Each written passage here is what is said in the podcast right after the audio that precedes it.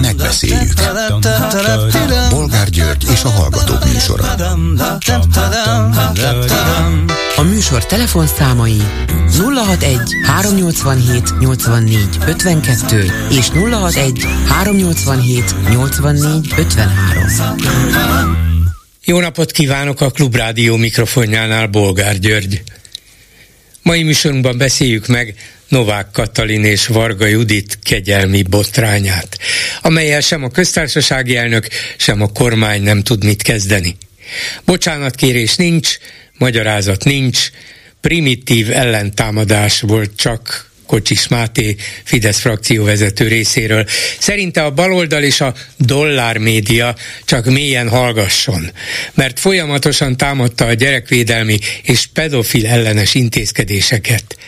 Mint tudjuk, az ellenzék csak is azt bírálta, hogy a kormány pedofil ellenes lépésnek állította be az elsősorban a meleg közösséget sújtó törvényt. De mindegy is, ne várjuk az igazságot Kocsistól inkább azon gondolkodjunk, hogy vajon megfizeti-e ennek a felháborító döntésnek az árát Novák Katalin, Varga Judit és Orbán Viktor. Lehet-e ez a banáné, amelyen elcsúsznak?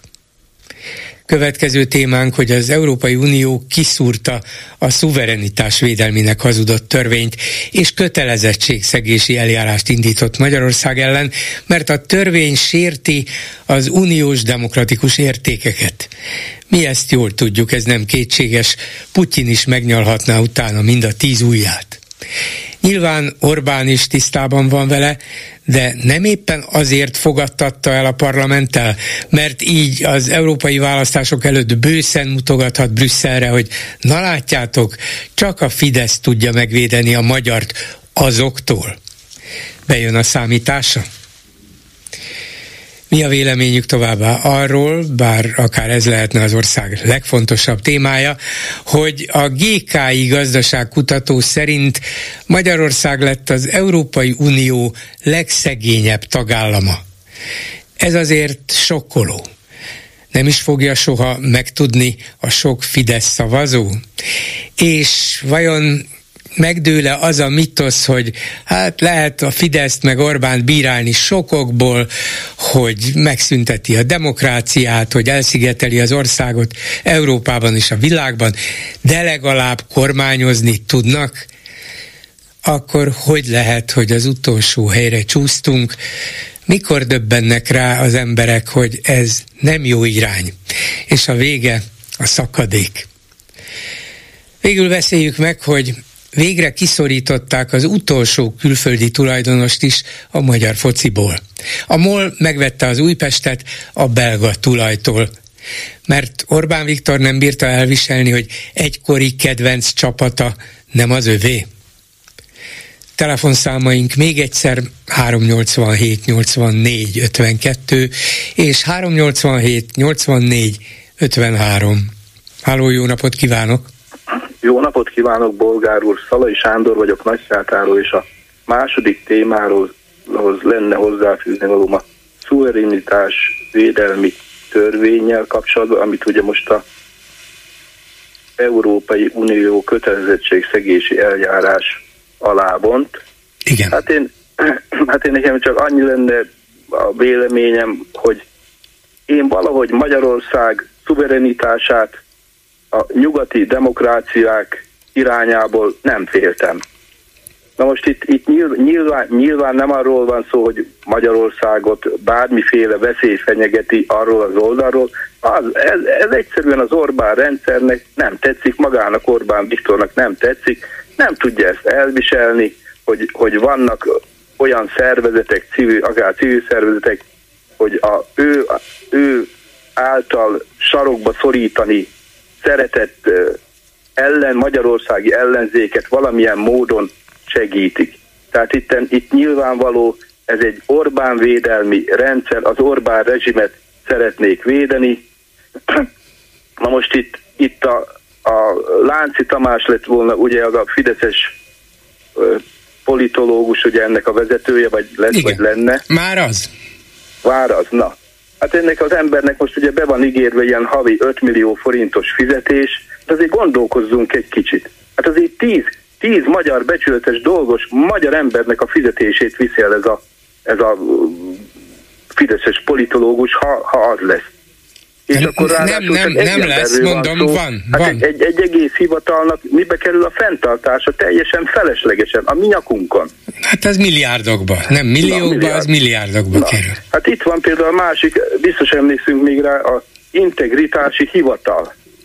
Ennek én úgy tudom, hogy az évi, évi fenntartása, vagy a amibe kerül az adófizetőknek több mint 300 millió forint. Ami teljesen fölösleges az is, mert annyi lett volna csak, hogy, hogy a európai ügyész, ügyészséghez csatlakozunk, és ez, és ez nem került volna a magyar adófizetőknek egy fillérjébe se. Ja, hogy akkor a Mészáros Lőrinc meg a haveri kör nem tudtak volna túlárazni az állami beruházásokat?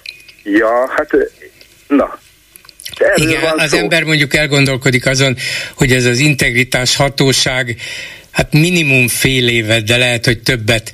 Dolgozott vagy gondolkozott, vagy legyünk nagyvonalú, dolgozott és gondolkozott azon, hogy ezek a bizonyos lombkorona sétány botrányok megérnek-e annyit, hogy, a, hogy bejelentést tegyen a különböző bűnüldöző szerveknél, mert ugye az integritás hatóság nem tud eljárni, arra nincs lehetősége, de ha úgy gondolja, hogy itt bizony korrupció gyanúja forog fönn, akkor elmegy a rendőrséghez, ügyészséghez.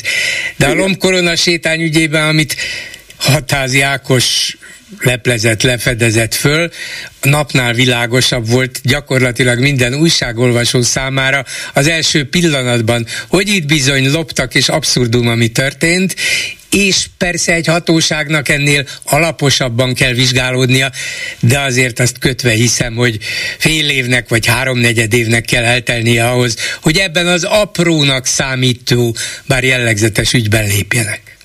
Na most ott is annál, a, amit említettünk a integritás hat, hatóságán, ott is a vezetőjének 4 milliós fizetése van. Van neki két helyettese, két-két millió forinttal. Hát most gondolja, hogy ez, ennek a vezetője, ennek a hivatalnak, ugye amit az Orbán, akit az Orbán nevezett ki, az Orbántól kapja a fizetést. Hát nem úgy táncol, hogy majd az Orbán neki ezt elmondja?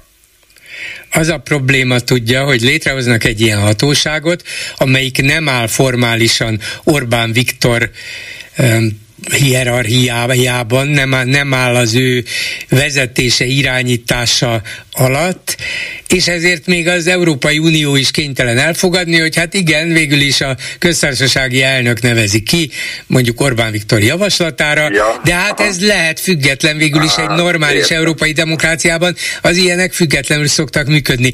Ők is tudják persze, hogy nem, de mégis nem lehet azt mondani rá kapásból, hogy nem, azt majd talán néhány éves működés után, hogy jó, hát lehet, hogy lombkorona sétány ügyében eh, eljártak, de ennél sokkal jelentősebb, nem néhány száz milliót, hanem esetleg sok tíz vagy száz milliárdot érintő problémákban meg nem. Úgyhogy az a baj, hogy mondom, mi tudjuk, az Unió tudja, csak formálisan nehéz ezt opponálni, és nehéz azt mondani, hogy ó, hát ez semmi, ez nem jelent semmit, hiszen tudjuk, hogy mindenki Orbántól függ. Tudjuk. Hát így van, így van. Tehát azért mondom, egyszerű lett volna a megoldás, ha nekünk nincs mitől félni, ha Orbánnak nincs mitől félni, akkor, akkor, akkor egyszerűen azt mondja, hogy jó, akkor vállaljuk a következményeket, bármit, nekünk is jó az, ha egy vagy egy külső szerv ugye vizsgálhatja az itteni beruházásokat, stb. És akkor azt mondja, hogy Magyarország is lépjen be a európai ügyészségbe, és még csak a, még csak a feltételezése sem vetne árnyékot az Orbán rendszerre, hogy bármiféle korrupció Na de akkor azt de lehetne... nem ezt választotta. Hát azért nem, mert hát. azt mondhatja, hogy na látjátok, ha belépnénk az Európai Ügyészségbe, akkor megszűnne a függetlenségünk. Akkor a magyar nem lophatna függetlenül az Uniótól, nem?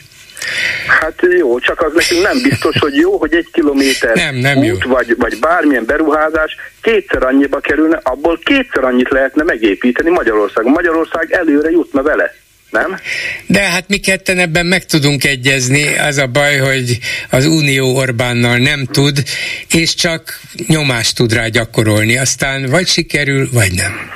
Igen, ez, most ez, hogy ezt a szuverenitás védelmi törvény most ugye majd ez ellen megpróbál fellépni, ez, ez, ez már azért egy, egy, egy, szerintem egy jó dolog, azért ez valahol egy, valahol egy saller az Orbánnak, azért kapja a sallerokat az Orbán, most ugye a, a svéd csatlakozással kapcsolatban ugye kapott egy nagyot a, a törököktől, ugye, mert szó szerint semmibe nézték, semmibe vették a, az Orbánt. Ugye hiába nyalta itt a török szultánnak a hátsóját, annyit nem tettek meg neki, hogy mielőtt ők ugye az ottani parlament megszavazza a, a svédek csatlakozás, szóltak volna neki egy három-négy nappal legalább, hogy na akkor most kapd össze magadat, még megteheted. Tehát ott, ott már az Orbán kapott egy nagy sallet, most itt megint úgy néz ki, tehát itt, az, itt az én, én szerintem az lenne a legjobb az országnak, mert ez az ember már annyi kárt okoz, hogy ő miatta nem kapjuk meg, meg függesztik fel az Európai Uniós támogatásokat, amit a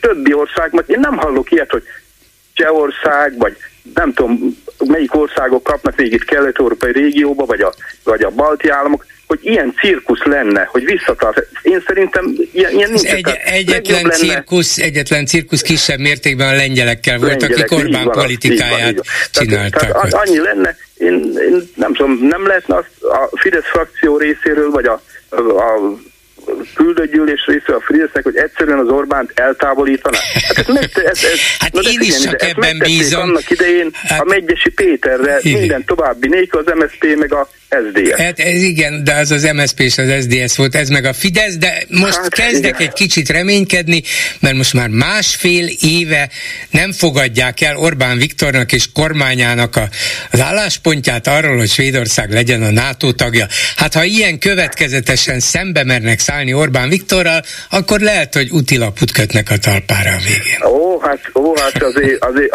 azért ebbe, ebbe én nem lennék biztos, mert a frakció... Én, én meg egyáltalán Fidesz, nem vagyok biztos. Értem, a, a Fidesz frakció 135 tagja akkor fogja ezt megszavazni, majd ha az Orbán parancsba adja nekik. Én elhiszem, hogy ő nekik is elegük van, már teli van bele a hócipőjük ezzel a húzócskával. Én biztos vagyok benne, hogy a legtöbbje már régen túl lenne rajta, csak hát féltik azt a havi, nem tudom, másfél, egy milliós biztos pénzüket ott a parlamentben. Hát igen. És a Fidesz frakció tagjának nem kell megszakadni, tehát ő nekik kell a legkevesebbet tenni, tehát nem úgy van, mint az ellenzéknek, hogy állandóan valamit mutatni kell, szerepelni kell, fel kell szólalni. Ő nekik elég az, amikor a Orbán parancs megjön, azt a megfelelő gombot kell megnyomni. És Ennyi elég nem bemenni a parlament rendkívüli ülésére. Na, köszönöm Pontosan. szépen.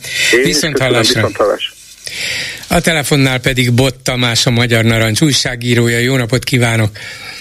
Jó napot kívánok, és üdvözlöm a hallgatókat!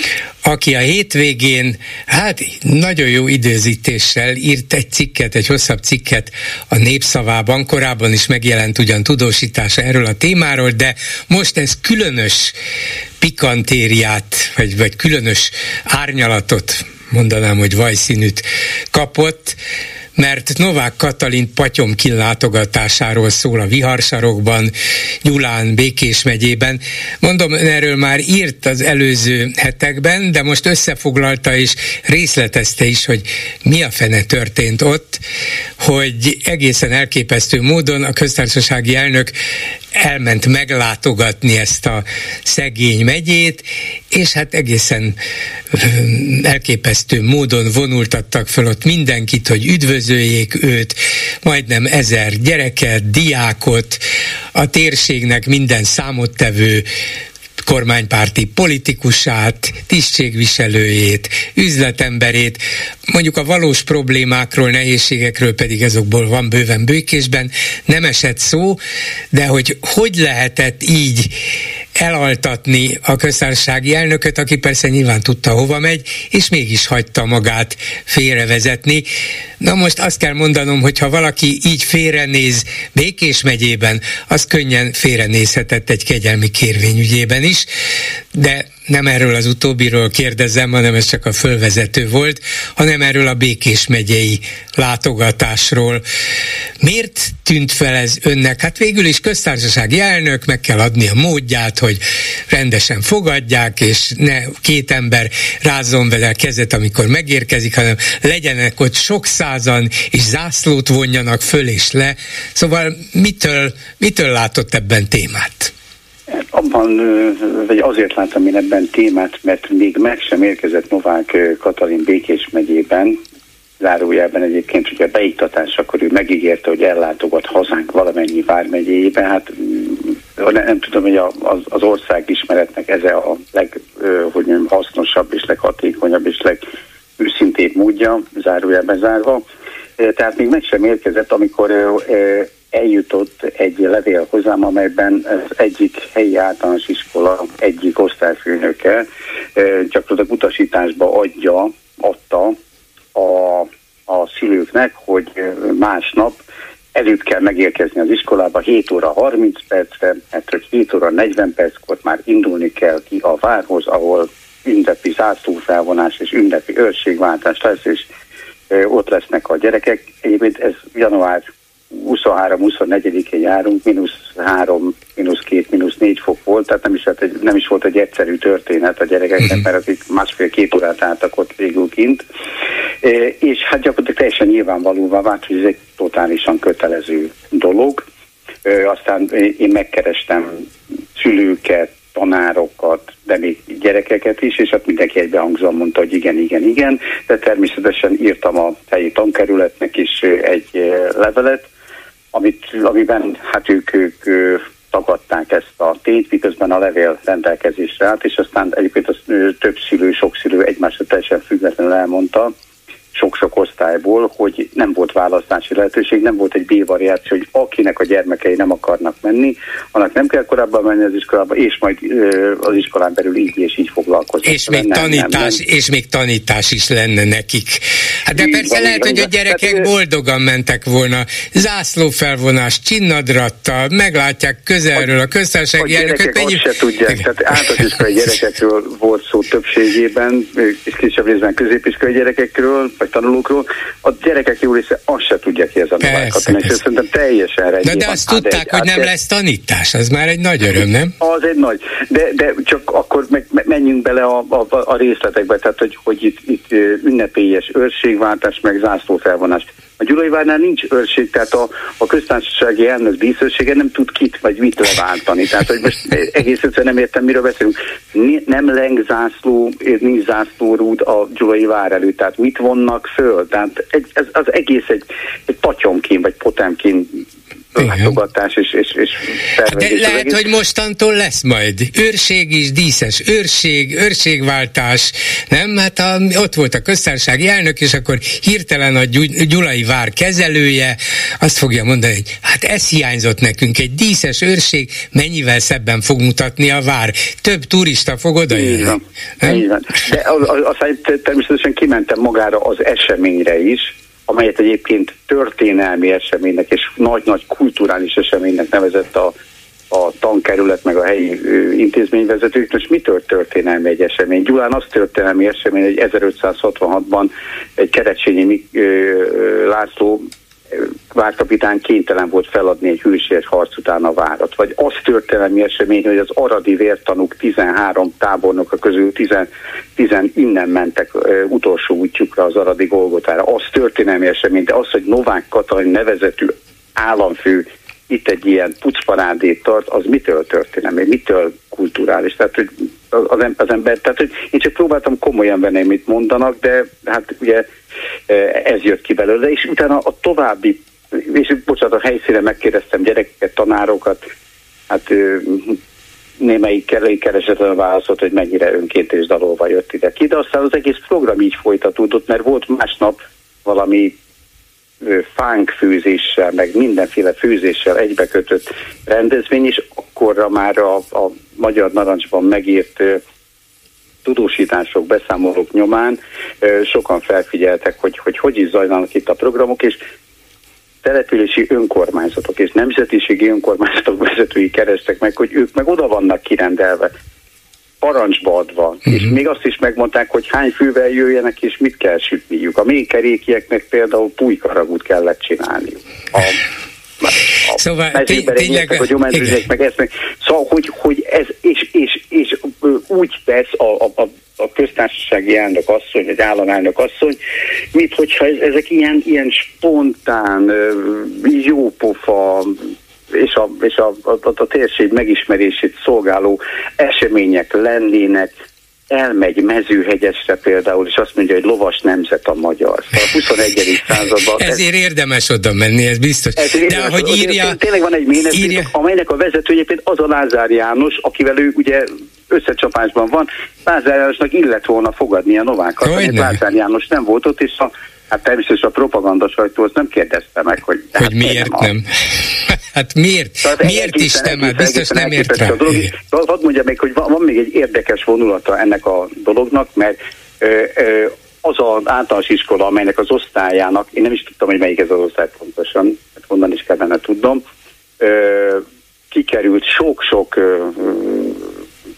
postáson keresztül, illetve hát ilyen több, többes kézbesítésen keresztül a levél hozzám, ott, ott nagy számon kérés volt, hogy hogy kerülhetett ki a levél, meg ott meggyanúsítottak valakit, akinek aztán végképp semmi köze az egész. Ja, ho- ja, hogy még felelősségre is akarták persze, vonni azt, persze, akitől persze. az egészet és, tudni lehetett. Hát? Nem, nem, nem, nem a tényt ö, tagadta, hogy igen, ez kötelező volt, hanem hogyan juthatott ez ki. És utána hát, pedig a, a Gyulai Városházan, meg a Gyulai Fideszes polgármester hangozzék el a neve, mert olyan hogy mondjam, hűbéresse, hű, hűbéresse a, a, a hatalomnak, hogy ez nagyon, Görgény Jernőnek hívják, iratott egy levelet a, az helyi iskolákkal, hogy nem, ez nem kötelezettség, hanem lehetőség volt, és akkor hiadtak egy közleményt, amit természetesen a városháza, meg valószínűleg a polgármester írt meg, és, és hát, hogy itt, itt amit én meg mi állítunk, az nem igaz, és aztán hát persze uh-huh. ezt, ezt a, Mindenesetre a, a, a beszámolójában, ami a népszavában jelent meg, érdekes apróság, de, de jellemző a köztársasági Igen. elnökre is, meg a helyzetre, az állapotokra, meg a látogatásra, hogy, hogy az egyik, ugye nem csak néhány órás látogatás volt, hanem néhány napos, és az Három egyik, napos volt igen, pontosan, igen. E, ez egyik reggel hatalmas biztonsági kísérettel villogó luxus, luxus kocsisorral egy gyulai fitness terembe ment erősíteni, és aztán még ki is posztolta a Facebookra.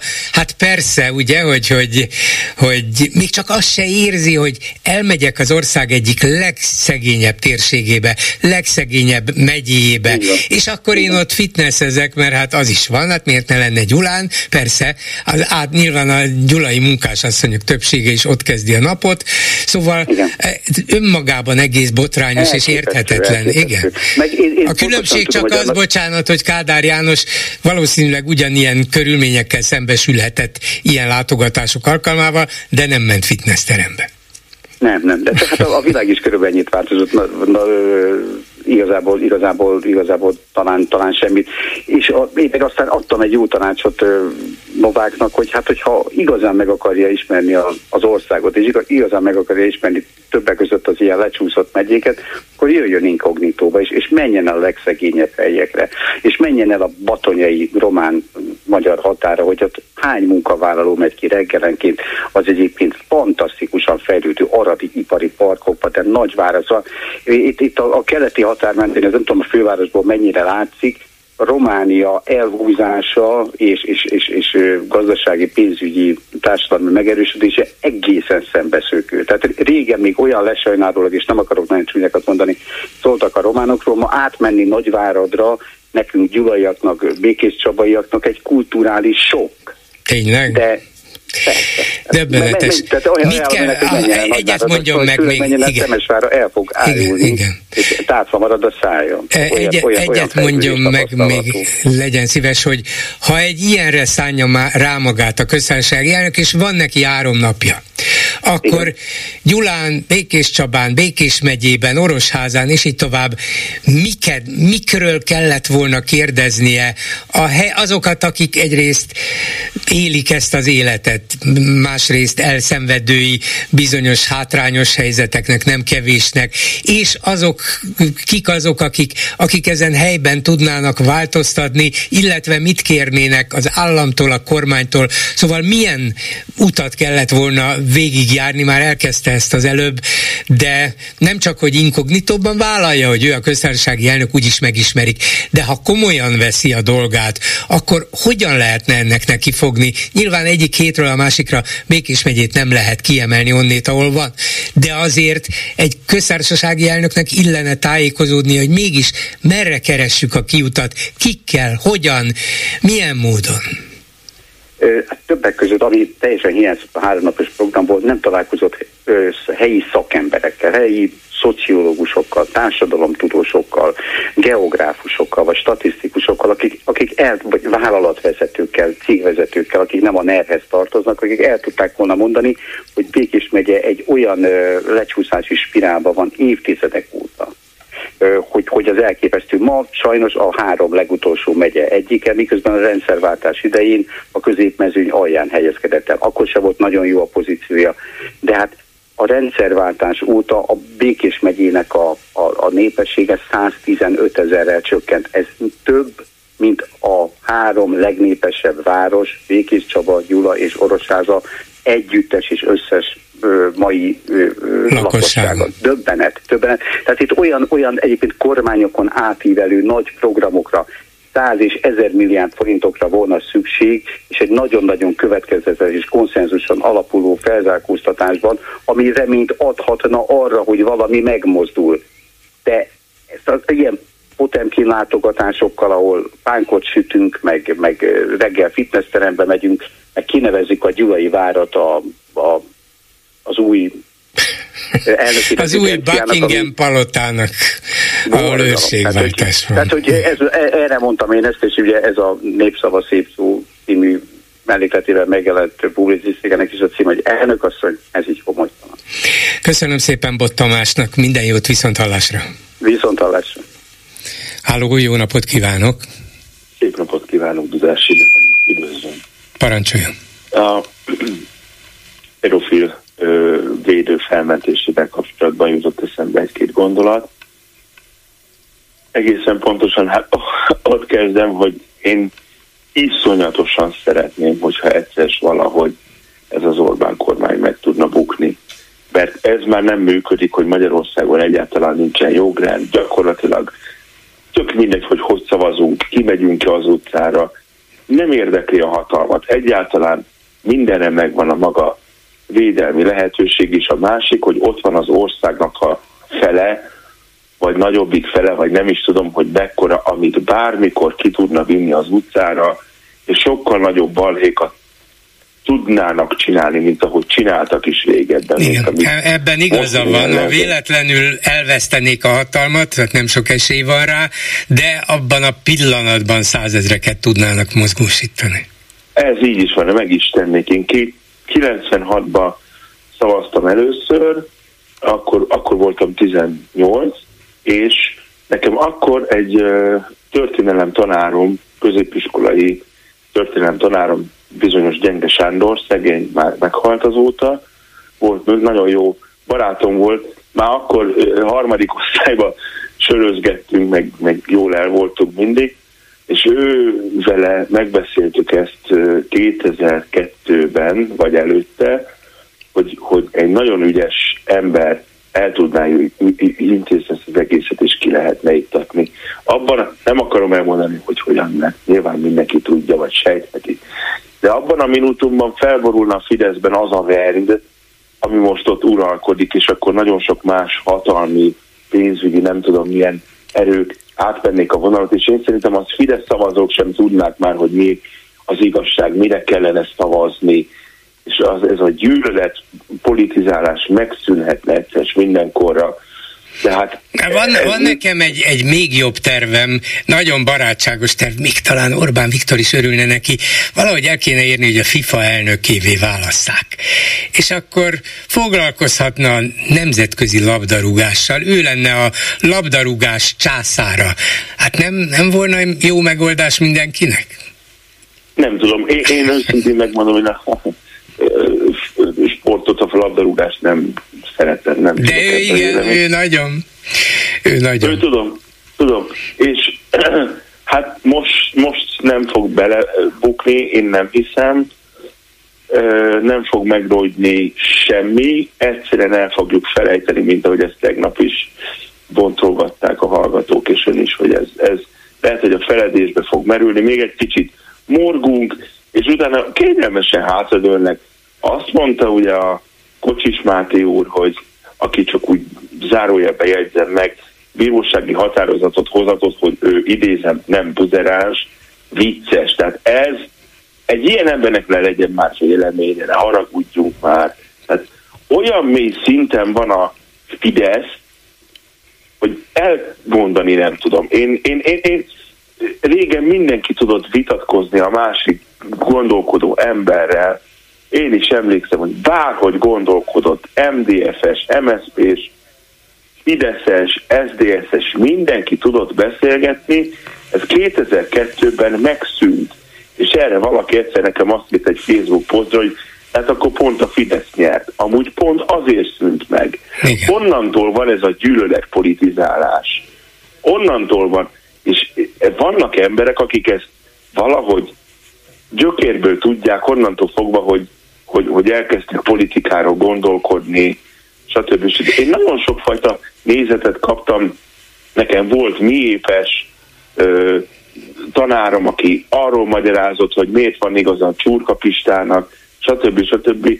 Én mindent megértem. Én nekem nagyon komoly véleményem volt mindig a politikáról. Én nagyon szerettem volna egy nyugati világban élni, egy demokratikus világban élni, én erre számítottam 12 évesen 90-ben, amikor, amikor a választások elindultak, és hát sajnos ettől mi nagyon-nagyon-nagyon-nagyon messze vagyunk. És azt mondja, hogy ez a tényleg egészen véletlenül kirobbant botrány, ami, amiről hát azt is gondolhatták Novák Katalin is, Varga Judit is, hogy sose fog kiderülni ez, hát nem kell Én nyilvánosságra van. hozni, tehát egész véletlen volt, hogy erről a nyilvánosság tudomást szerezhetett.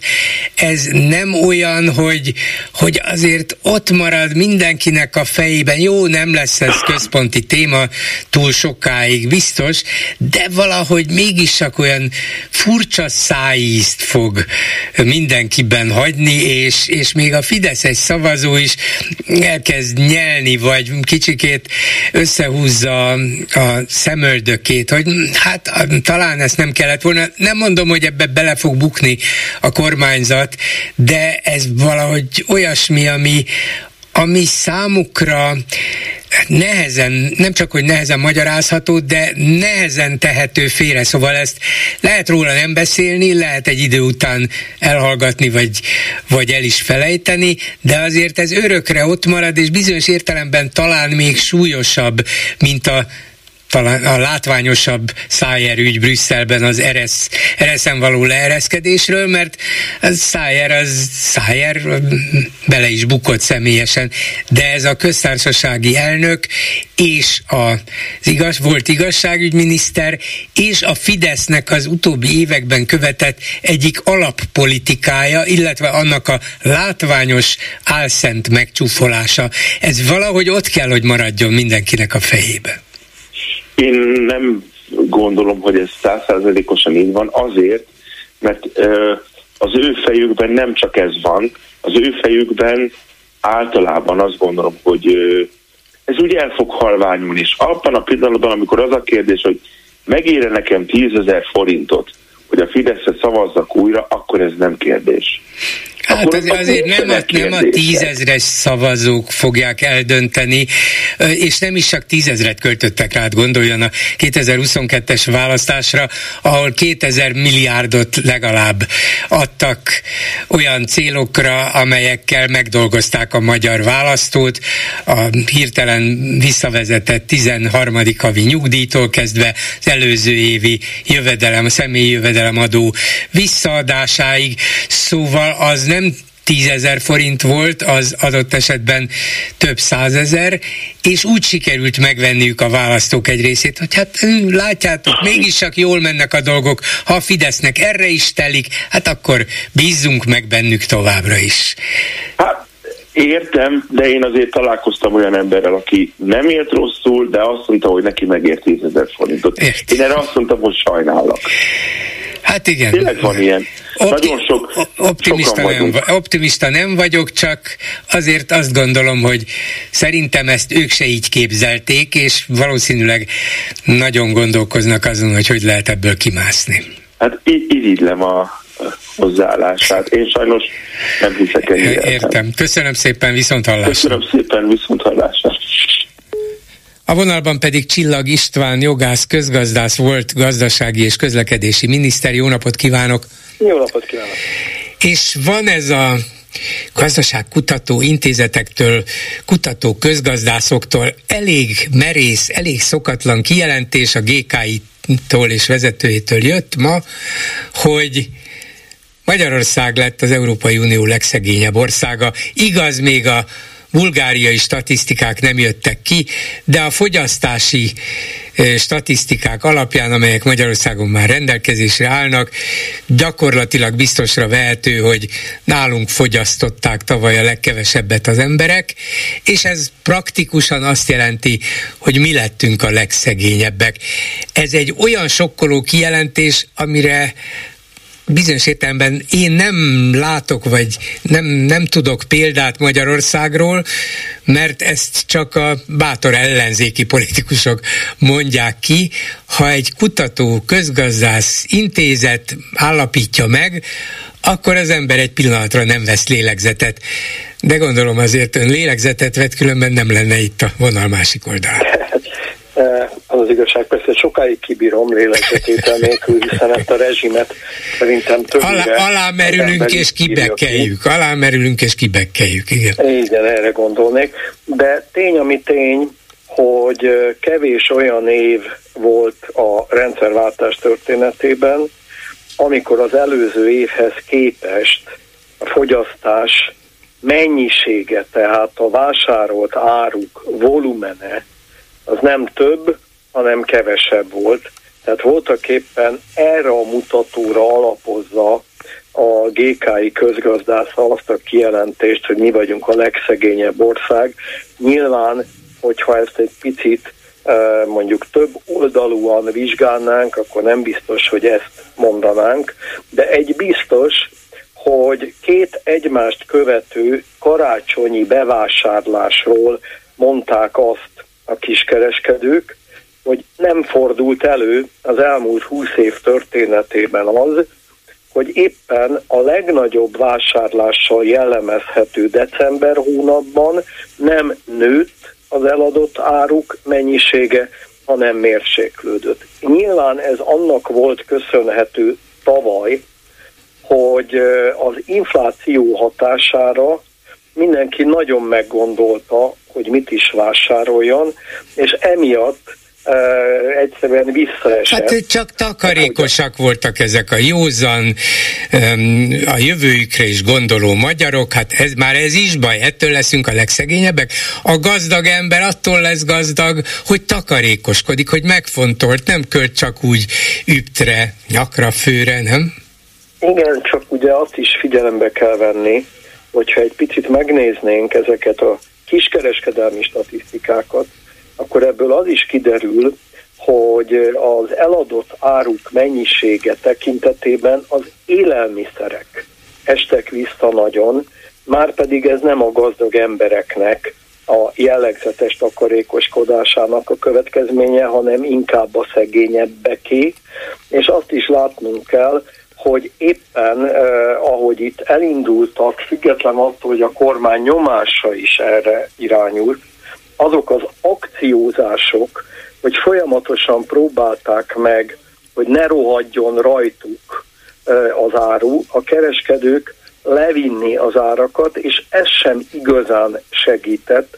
Ez azért valóban arra utal, hogy egy, a lakosság tart a jövőtől, tehát megpróbál tartalékolni. Amikor tartalékol, akkor nem fogyaszt. Másodszor, ha fogyasztana is, mert hogy tudnék az infláció idején érdemes előrehozni a nagyértékű áruknak a megvásárlását, tartva attól, hogy ezek majd még jobban megdrágulnak. Szóval kavi, kaviárt meg... mégis vettünk, mert hát sokkal drágább lesz, igen, értem. De pont az élelmiszerek tekintetében, amelyeket ugye, mint tudjuk, hát nem kaviár vásárló, hanem inkább tényleg a, azt kell mondanom, amikor valaki nem csirke mellett és nem csirke combot vásárol, hanem ahogy az én rokonaim ezt Erdélyben mondták, sárkányhúst, mert ugye akkor éppen nyakat meg kaparót vettek, ezért volt ez a sárkányhús mondás. Uh-huh. Tehát ez iránti kereslet meg éppen, hogy megnő. Kedves Csillag úr, ne vágjon föl az erdélyi rokonaival, hát tudjuk mi, hogy dollár baloldal, meg a nemzetközi nagytőke szolgálatában, és itt tovább, és visszhangozza itt Brüsszel érveit. Én azt gondolnám, hogy én a Rubel jobb oldalt képviselem ebben a rádióban természetesen, de nem is ez a kérdés. Az a kérdés, hogy ebben a helyzetben, amikor ugye láthatóan a gazdaság épp hogy kijött a recesszióból, és ezt a recessziót a legdurvábban, a furcsa módon a beruházások eh, sínlették meg, ott esett vissza. A legnagyobb mértékben a korábbi évekhez képest a beruházó kedv, ami azt mutatja, hogy a vállalatok pontosan tudják, hogy nem lesz kereslet a bővülő termelésük irányába, illetőleg nem igazán látszik, hogy a megtérülés az ugye nagyon rövid időn belül bekövetkezik. Azaz egy pontosan fordított irányú gazdasági növekedés indult meg eh, az elmúlt három évben, mint amit egészségesnek szoktunk tartani, nevezetesen, hogy a gazdasági növekedést húzza a külső kereslet az export, és nyilván emiatt, mert hogy arra kínálatot kell teremteni, húzza a beruházási kereslet. Ehelyett éppen, hogy a, most azt mondanám, helikopter pénze, amiről tudunk, hogy nagyjából a teljes bruttó hazai terméknek a lakosság számára mintegy 5%-kal nagyobb mértékű uh, kiáramlását az újraválasztás. Az, azért, azért helikopterpénzek, mert olyan, mint hogyha fölülről helikopterből szórnák ki a pénzt, ugye? Nem, valamilyen Igen. teljesítmény ellenértékének feleltez meg, hanem és akkor tegyük még hozzá, bocsánat, hogy megvásárlására volt alkalom. Nyilván még ezt is úgy csinálták, hogy az a helikopter biztos, ami biztos mészárosé legyen. Hát ez a minimum, de most voltak éppen amiről beszélünk, ugye emiatt uh, megváltozott a gazdasági növekedés irányai szerkezete, a fogyasztás húzta, és ugye abban a pillanatban, amikor ezt nem táplálja, idézőjel ingyenpénz, helikopterpénz, választási pálinkapénz, akkor a gazdasági növekedés is leáll. Igen ám, de amikor elkezdik kiáramoltatni ezt a pénzt, akkor ugye nyilvánvalóan hígul is, ha hígul, akkor ugye magasabb lesz a fogyasztói áraknak a szintje, és az a fura helyzet van, minél jobban szeretnék fölpörgetni a fogyasztást a helikopter pénzek szórásával, annál jobban mennek föl az árak, ami tulajdonképpen ennek ellen hat. Hát, és de, ebből látszik, de hogy mi... ez az egész, bocsánat, még egy mondatot Igen. szeretnék csak mondani. Ez az egész, ez lényegében nem más, mint bábozási játék.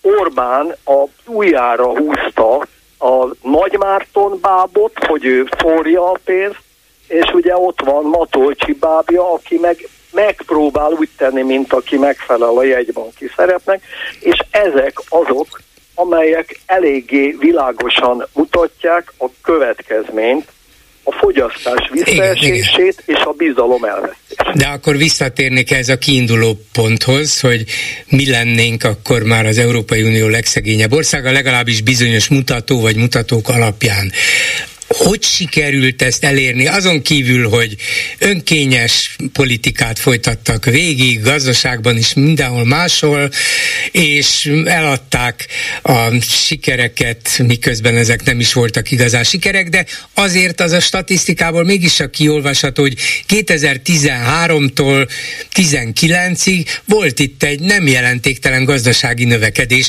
még életszínvonal növekedés is volt. Hát hogy sikerült akkor mégis így lemaradni a többi európai ország mögött, vagy a legaljára csúszni. Hát nem láttuk, vagy nem éreztük a katasztrófát. Most már az elmúlt egy-másfél évben igen, de az alatt a 7-8-9 év alatt nem. Ugye részben eltakarta a szemünk elől a katasztrófát önmagában a Covid. Mert ugye emiatt nem pontosan láttuk, hogy mi is történik nálunk, meg a többi ország. A másik dolog, hogy azért sem láttuk, most nem tudom, hogy hall-e, mert én nekem ugye elhallom. Abszolút hallok mindent, jól hallok.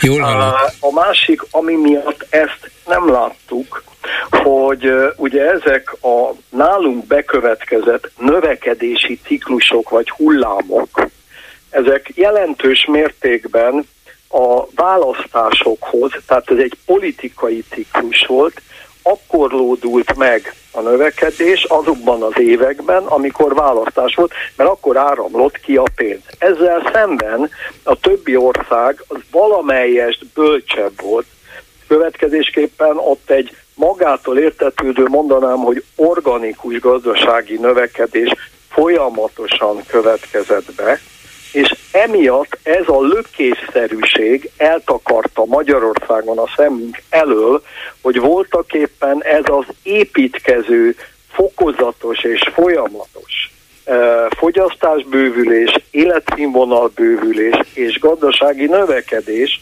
az elmaradt, ezek mindegyikét alapvetően politikai kampányok előzték meg, és abban a pillanatban, amikor ezek a politikai kampányok ereje veszített valamelyest, ugye sokat nem, mert itt lényegében folyamatos kampányok vannak, akkor szembe kell nézni, hogy azon országokhoz képest, ahol volt egy bölcs és organikus gazdasági növekedés és fogyasztásbővülés, mi nem tudunk ezzel lépést tartani, mi csak a választási pálinka tekintetében abban az évben vagyunk viszonylag jó. Most éppen bármennyire is önkormányzati választások lesznek, most kimerült a kassa, és ez abból látszik, ahogyan összetarhálja a pénzügyminiszter annak az érdekében, hogy a kincstár ne ürüljön ki kiszedi az osztalékot az MVM-től. Előre, ráadásul előre szedi ki.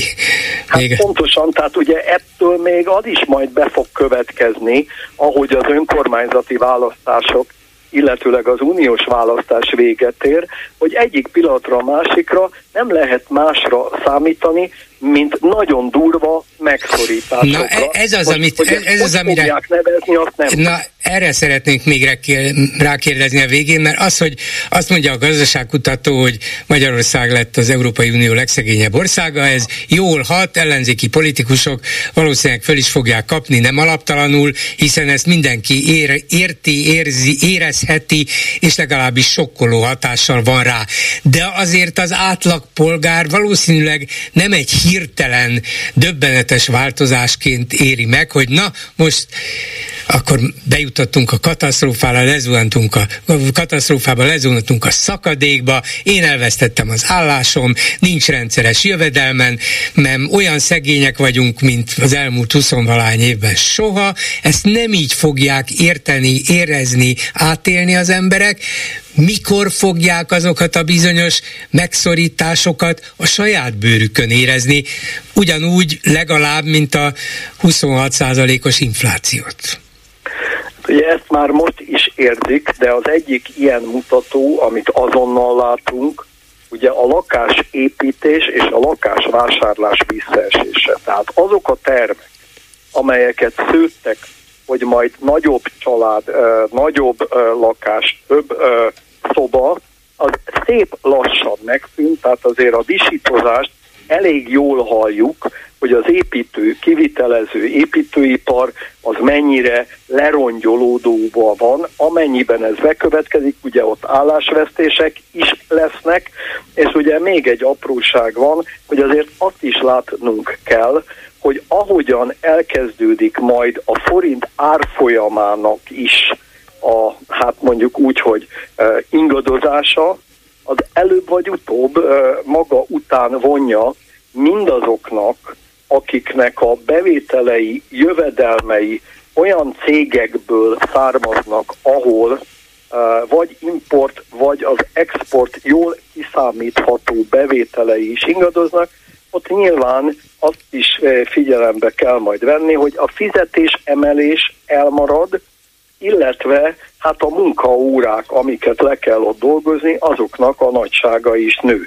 Nem egészen véletlen, hogy csak egy apróságra hívja fel a figyelmet, amikor engedélyezi a kormány, hogy a gyógyszerészek ne szakgyógyszerészek legyenek, akik a pultnál állnak, hanem lényegében betanított munkások, hiszen amennyiben az következne be, hogy szakgyógyszerészek lesznek ott, akkor az amúgy is megállíthatatlannak tűnő gyógyszer ár növekedés az tovább fokozódna. És ugyanezt látjuk az egészségügyi ellátás tekintetében, hiszen attól, hogy megnövekedtek például a bérek, az orvosbérek, ki a fene hajlandó a belét kitenni, akkor inkább kevesebbet dolgozik. Tehát amiről mi most beszélünk, ez a úgynevezett válsági jelek, ezek nem feltétlenül a szomorú szemű munkanélküliek tömegében fognak testet ölteni, hanem az ellátatlanságban, az ellátási nehézségekben és a vásárlási szokások megváltozásában. Köszönöm Ezt szépen, igen. A kiskereskedelmi üzletek bezárásával jár, és még sok más keserű jelenséggel pont a nyár között. Köszönöm szépen Csillag Istvánnak. Viszont hallásra. Viszont hallásra. Hát akkor röviden a mai témáinkról. Vajon lesz-e valami komolyabb politikai következménye annak, hogy Novák Katalin kegyelmet adott egy gyerek otthon pedofil bűncselekmények miatt elítélt igazgatója segítő társának, aki kényszerítette az áldozat gyerekeket, hogy vonják vissza az igazgató elleni tanúvallomásukat. Ez egyelőre úgy tűnik, hogy nem igazán tudják a választ erre a a kormánykörökben a köztársasági elnök egy kérdésre válaszolva azt mondta, hogy a legsúlyosabb bűncselekmények közé tartozónak gondolja a pedofíliát, és és hogy hát egy ilyen kegyelmi döntés szükségszerűen megosztó, de semmilyen magyarázatot, indoklást nem adott erre, ahogy meg sem szólalt Varga Judit igazságügy, volt igazságügyminiszter sem, akinek a jóváhagyása ellenjegyzése szintén kellett a döntéshez. A Fidesz frakció vezetője ellentámadásba lendült, mondván, hogy a baloldali ellenzék, meg a bal, baloldali dollármédia csak hallgasson, mert ők folyton támadták a gyerekvédelmi törvényt, de azért nem hiszem, hogy meg lehet akadályozni, hogy ez az ügy eljusson akár a szélesebb tömegekhez is, még akkor is, hogyha az állami meg a Fidesz média erről a lehető legszűkebben, legrövidebben és legkevésbé értelmezhetően számol is be. Valamennyit tudnak róla, és csak két olyan szó, hogy pedofil, meg hogy kegyelmet kegyelmet adott a köztársasági elnök, ez bőven elég, hogy el, elkezdjenek az emberek között terjedni az erről szóló hírek beláthatatlan, hogy milyen következménnyel, ezért kérdezem önöket, hogy lehet-e ennek politikai következménye is. És aztán a másik talán legérdekesebb, vagy legmeghökkentőbb dolog, hogy a GKI gazdaságkutató szerint Magyarország lett az Európai Unió legszegényebb tagállama. Ez a frissen kijött statisztikai adatok alapján szinte biztos, még a bulgáriai adatokra várunk, vagy várnak, de nagyjából ez a következtetés vonható le az eddigi statisztikákból. Önmagában már egy ilyen is elég kellene, hogy legyen, hogy bukjon ez a kormány. Na de ez a megállapítás, biztos vagyok benne, hogy nem jut el a Fidesz szavazókhoz, még csak szóbeszéd formájában sem, ellentétben a pedofil támogató elítélt szabadon bocsátásával, illetve kegyelmével. És akkor itt van a vonalban Kunce Gábor, szervusz! Szervusz, Gyuri, köszöntöm a Klubrádió hallgatóit. Ezért aztán most neked teszem fel a kérdést, hogy mint tapasztalt politikus és a politikai helyzetet rendszeresen figyelő, vizsgáló, elemző, kommentáló, máig közéleti ember, nem gondolod-e úgy, nem érzed-e úgy, hogy itt valami új dolog történt, olyan, amire természetesen a Fidesz sem számított, és amire eddig nem is volt igazán válasza, ami esetleg megsértheti őket az eddigi biztonság érzetükben és a támogatottságuk mértékében is. Hát azt gondolom, hogy most valószínűleg mérföldkőhöz érkeztünk, őknek pláne, szemmel láthatóan az a sokat dicsért kommunikációs gépezet egyszerűen becsődölt.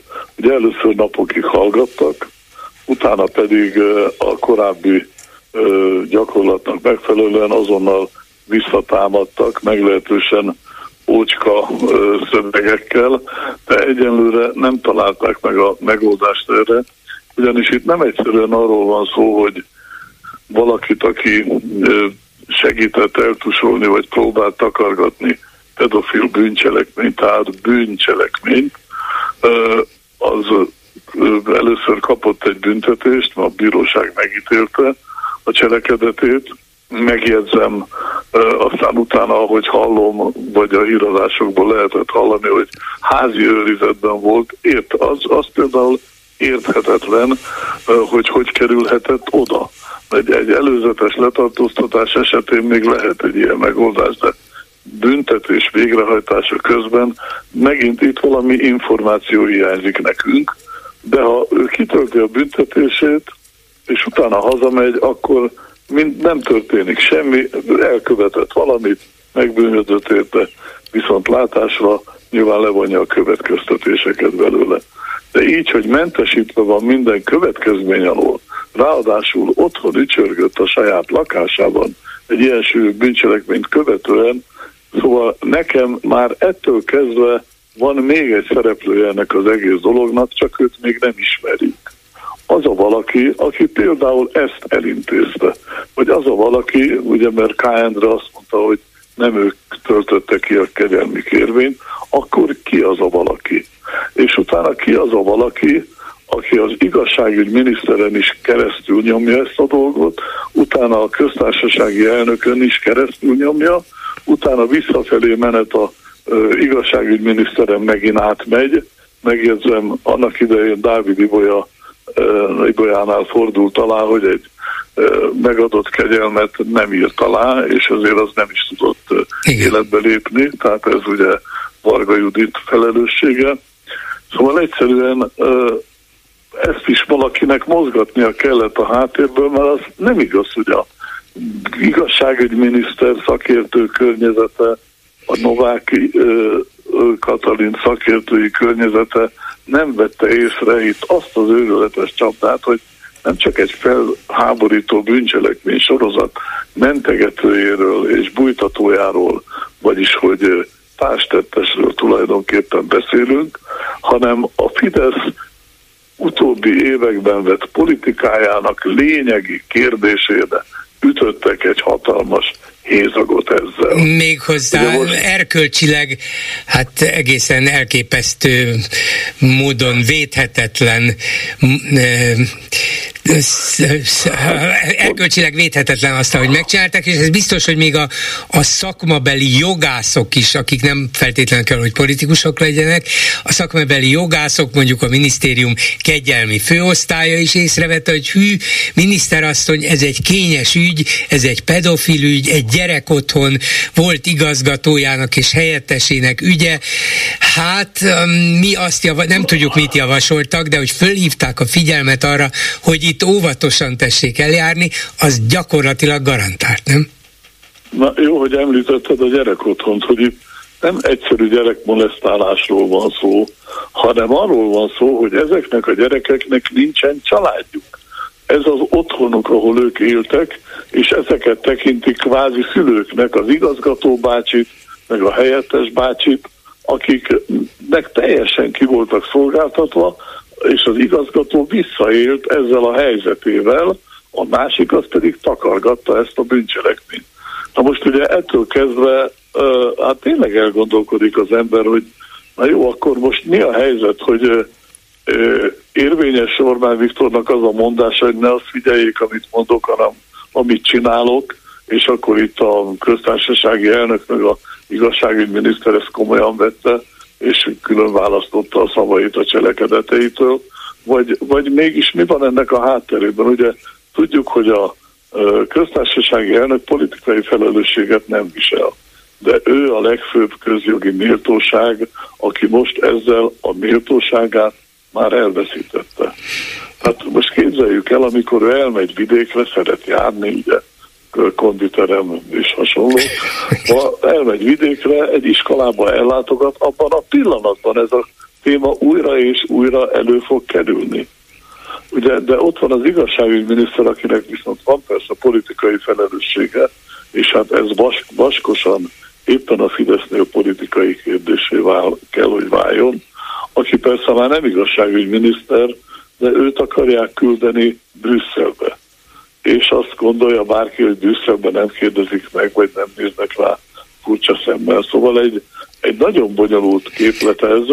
Szerintem, ha a köztársasági elnök kiáll, és azt mondja, hogy figyelmetlen voltam, nem figyeltem oda, nem vettem észre, hülye voltam, elnézést kérek mindenkitől, hát ez még enyhíthetne a dolgokon, de tényleg a de már késő, hát ezt elsőre kellett volna hát mondania, nem? Így, pontos, hát pontosan így van, jó, de hát látod mit már esetében Igen. eléggé elhúzódott ez a dolog. Ugye az igazságügy miniszter esetében ott már ez a kérdés nem kell úgy fölmerüljön, mert ő már nem igazságügyminiszter, de az ő politikai, lehetséges jövőbeni politikai pályafutására és ez egy súlyos bélyeget nyom.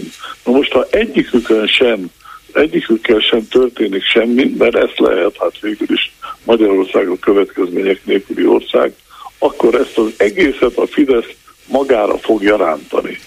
És ezen nem lehet azokkal a miniszterelnöki hadovákkal túllendülni, hogy mit tudom én, kimentem kávézni meg a WC-be, és hát mit csináltak ezek, amíg nem voltam ott, és akkor legközelebb meg bent teszed, igen, de mert zárva volt a WC, és akkor elmentem a falig, hát ugye mhm. férfiak vagyunk, jól végzi a dolgát, szóval ilyen, ilyeneket lehet mondani, de ez az ügy nem az.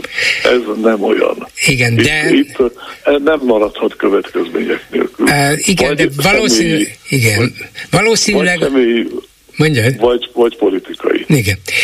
De ahogy utaltál rá, azt volna, azt a hiányzó láncszemet volna érdemes vagy kellene megtalálni, ami ahhoz annak megértéséhez kell, hogy vajon a nyilván figyelmeztetett volt igazságügyminiszter, és a nyilván szintén figyelmeztetett köztársasági elnököt a figyelmeztetések ellenére arra bírta rá, hogy ezekkel ne törődjön, és nyugtassa meg magát, mert nyilván ezzel nyugtatották őket, hogy soha nem fog ez kiderülni, hiszen ismeretlen emberről van szó, és nem kell nyilvánosságra hozni a kegyelmi, kegy, megkegyelmezettek névsorát. Tehát majd esetleg évek múlva, ha valakinek eszébe jut, de mi, mi lehetett az, ami őket rábírta arra, hogy egy ilyenbe mégis belemenjenek, csak valami nagyon nyomósok vagy...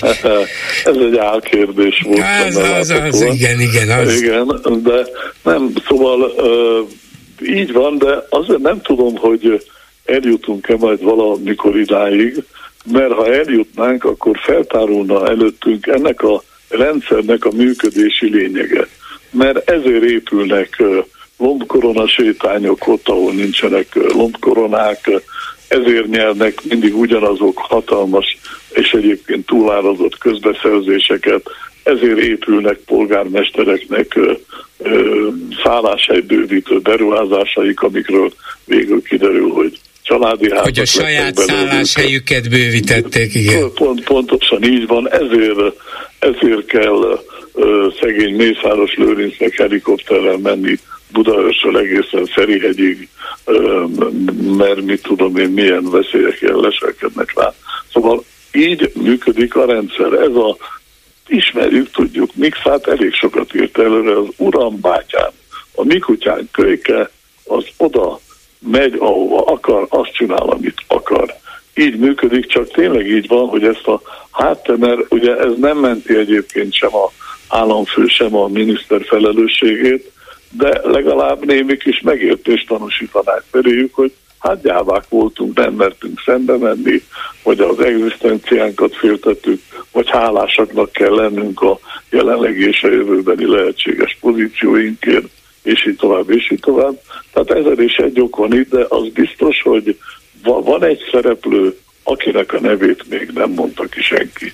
Igen. most. Én nem, nem, nem, nem, nem, csak erősen koncentrálunk rá, de valahogy nem jut eszébe a neve.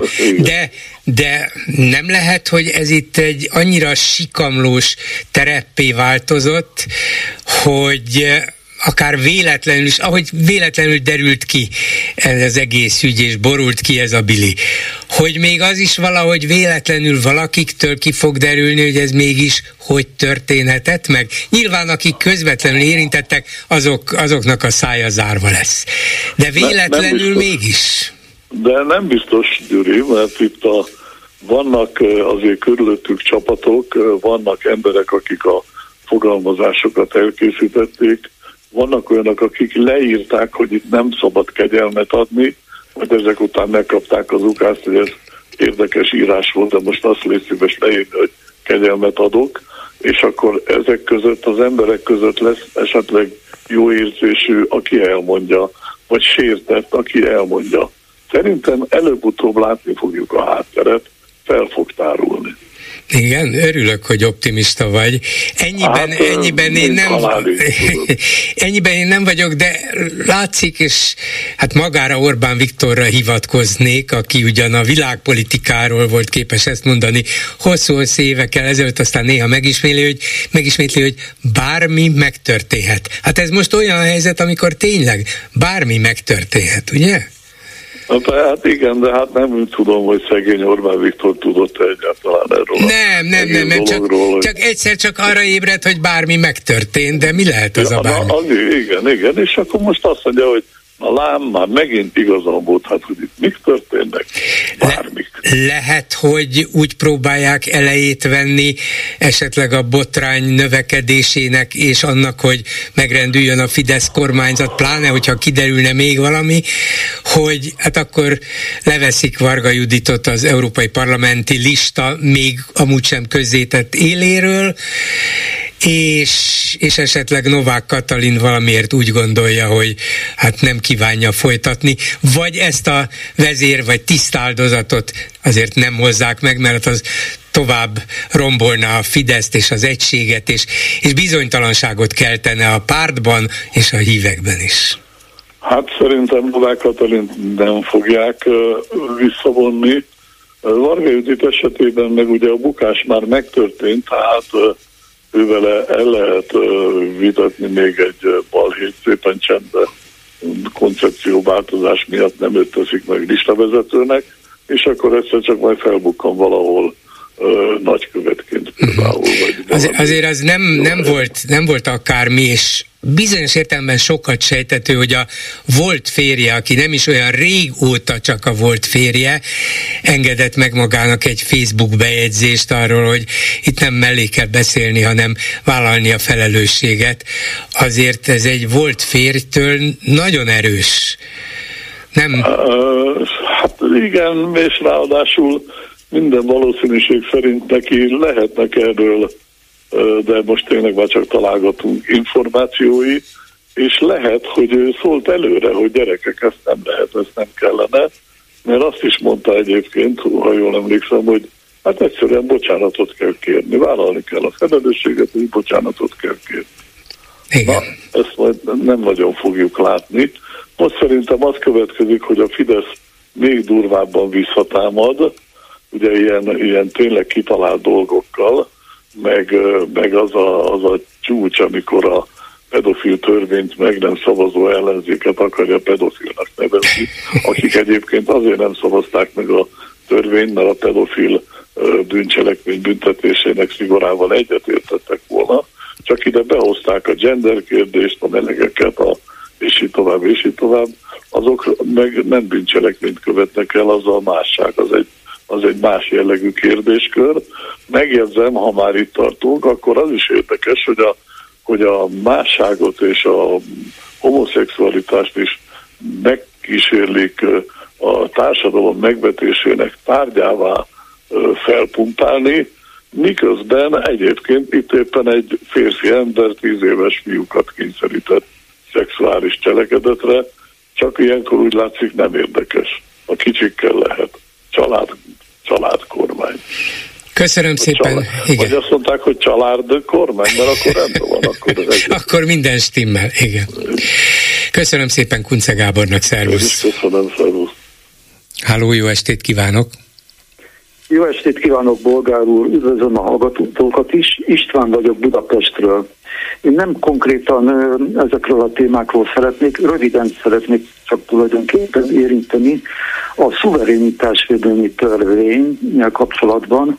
Amikor én először meghallottam ezt, akkor én rögtön arra gondoltam, hogy ez a klubrádióra lett kitalálva, és a klubrádiónak a további ellehetetlenítése lehet a, a, a az egyik célja.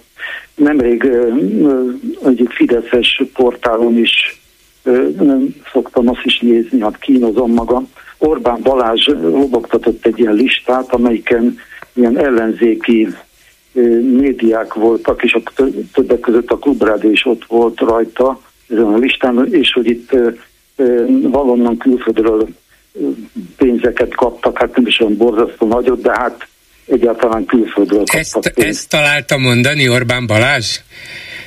Orbán Balázs, igen. És hol volt ez? Nem, nem láttam ezt a listát. Hát én megmondom, én nem akarok reklámot csinálni, én a hogy is hívják, a vadhajtásod. Jaj, jaj, jaj, jaj, de tényleg ne csináljunk nekik. Nem, nem akarok. Értem. Hát ott és ott hát az volt, hogy hát ez egy, ez egy elfogadhatatlan, és ezzel lépni kell. És hát ugye a klubrádió a, a hallgatóknak a, a, a adományaiból, támogatásaiból tartja fenn magát, és hát nem csak gondolom, én nem csak nem csak Persze, hát világos, hát ezen nincs semmi szégyelni való. Nem tilos hallgatni bennünket külföldről, és nem tilos támogatni sem bennünket, ameddig a kormány meg szerint, nem tiltja. Tehát megnyugtató a, a bolgár úr válasz, hogy nem éri... Nem tilos. Ö, tám, Haló? Igen, hallgatom, én hallom is hogy, hogy nem lehet, nem várható akkor a klubrádió ellen ez ügyben támadás. Hát nézze, a, sajnos a Fidesztől minden várható, Igen. minden rossz várható, még akár ez is. Az, hogy a sajtót is meg akarják félemlíteni, az biztos, de azt, és még az is belefér, hogy ebbe a törvénybe belemagyarázzák, hogy a külföldi támogatás az úgy is értelmezhető, hogy mondjuk egy, egy sajtóterméket vagy egy rádiót támogatnak külföldről, azért, hogy a választásokat befolyásolja, hiszen itt a választások befolyásolására helyezi, hegyezi ki a dolgot. Igaz, hogy civil szervezetekre elsősorban, de a média is beleérthető. Tehát könnyen lehet, hogy egyszer csak a média ellen fordítják, de ha ez megtörténne, akkor hát persze el lehet hallgattatni mindenkit, mondom, semmi sem lehetetlen ebben a rendszerben, de azért az Európai Unió éppen ma jelentette be ezt a kötelezettségszegési eljárást, éppen ennek a törvénynek az ügyében. A magyar kormány két hónap múlva kell, hogy válaszoljon, nyilván az utolsó nap fognak válaszolni, akkor aztán azt hiszem megint egy hónapja van az Uniónak, hogy megnézze, hogy elfogadja vagy sem, nyilván nem fogja elfogadni, arra is még válaszolnak, és aztán valamikor az parlamenti választások, uniós választások idejére le fog zárulni a dolog, és elküldik az Európai Bíróságnak, amelyik lehet, hogy csak két év múlva fog ítéletet hát hozni, hát de ha olyan súlyossá válna közben a helyzet, hogy a független magyar médiát azon az alapon, hogy külföldről is kapnak támogatást, megszüntetik Magyarországon, akkor szerintem az Európai Bíróság hónapokon belül dönteni fog, mert, mert az már olyan mértékű megsértése volna az uniós alapnormáknak, hogy azt egy bíróság nem is a normális ügymenetébe illesztve bírálná fölül. Aztán még ezt is lehet lehet nem végrehajtani, ezt Orbánék megteszik, de az már egyet jelentene azzal, hogy ki lennénk zárva az Unióból, nem formálisan, hanem csak nem kapnánk semmi pénzt, valamilyen módon ezt a hetes cikkeit érvényesítenénk, nem, lennének szava, nem lenne szavazati jogunk, és akkor Orbán persze foghatná magát, és kivinné magával együtt az országot is az Unióból, de akkor már tulajdonképpen minden mindegy, akkor minden az övé, és mi pedig az oroszoké leszünk. Szóval akkor nem teljesen alaptalan ez a, ez a félelem, de hát reméljük, hogy nem fog ez bekövetkezni. Egyetlen egy, ugye még szeretnék egy más témával kapcsolatban, még régebben volt egy olyan kérdésfeltevés, hogy miről szóljon a klubrádió, miről beszéljen a Igen, klubrádió. Volt, én, volt. Ak- én akkor arra azt mondtam volna erre, amikor engem megkérdeztek volna, hogy hát arról kell kellene beszélni elsősorban a Kubrádiónak, amiről a Fidesz egyáltalán nem beszél.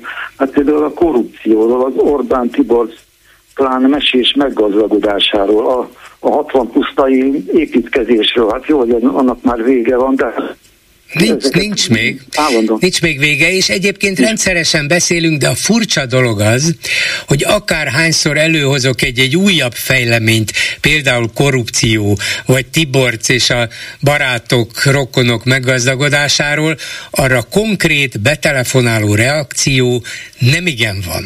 Valószínűleg azért, mert a hallgatóinknak már a könyökén jön ki, hogy már megint erről tudjuk, hogy ezek gazdagodnak meg 10 és 100 milliárdjaik mik vannak, tudjuk. Hát most nem mindegy, hogy 110 vagy 150, olyan mindegy, egyik milliárd se a miénk, és erről folyamatosan beszélünk, csak azt mondom, hogy a hallgatók nem tudnak mit hozzáadni. Hát ez a szomorú, hogy eljutottunk idáig. Igen. Nagyon szépen köszönöm, hogy én ennyit akartam. Köszönöm, hogy jelentkezett. Viszont hallásra. Köszönöm, köszönöm, viszont hallásra. Háló, jó estét kívánok! Jó estét kívánok, Nagy Pálnak hívnak. Igen. Hát, Bolgár úr, kérem, azért jelentkeztem be a műsorba, ez nagyon keserves és kemény dolog, ami most a mm, köztársasági elnök által aláírt dologgal kapcsolatban zajlik. De felteszem a kérdést, hogy meddig fog ez hír lenni, és mi fog ennek alapján történni. Ez csak egy költői kérdés, különösen az ellenzék részéről, azon túl, hogy írunk a pápának, és azon túl, hogy kőkeményen itt különböző hangokat előhozunk. És ennek tükrébe szeretnék én egy uknyomozói újságíró munkára figyelmet felhívni. No.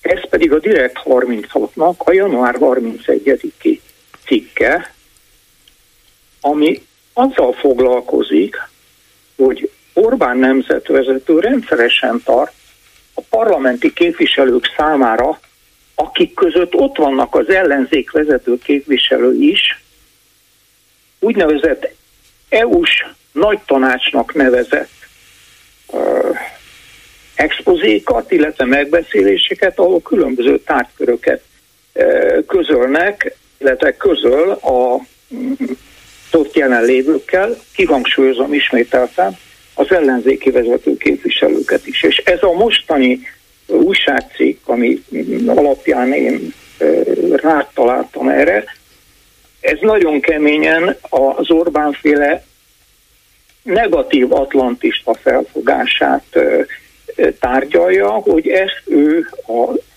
parlamenti képviselőkkel is megtárgyalta.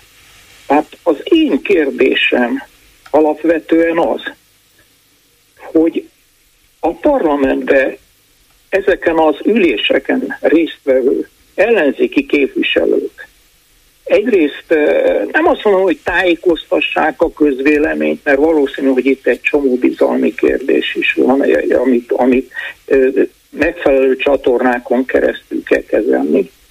De találgatjuk, hogy, hogy és az Orbán miért így viselkedik, vagy a Fidesz miért ezt meg azokat, ilyen meg olyan lépéseket tesz. Én azt szeretném látni, például ha bolgár úrnak lehetősége van, és már pedig van lehetőség ellenzéki képviselőkkel, vezető képviselőkkel alkalmanként uh, interjút készíteni, hogy kérdezzen rá ezekre az úgynevezett EU-s nagy tanácsnak nevezett uh-huh. üléseken elhangzottakra. Mert az a aggályom, hogy végül is az ellenzék tényleg, még az a jobbik eset, hogyha biodisztletként ücsörög a parlamentbe. De ennek a e, tényfeltáró újságcikknek az alapján az a félelem keletkezik bennem, hogy az ellenzék nem csak biodíszlet, hanem kollaboráns. Uh-huh. Nézze, És ez, ez egy nagyon súlyos dolog. Még egy mondatot tessék igen. megengedni.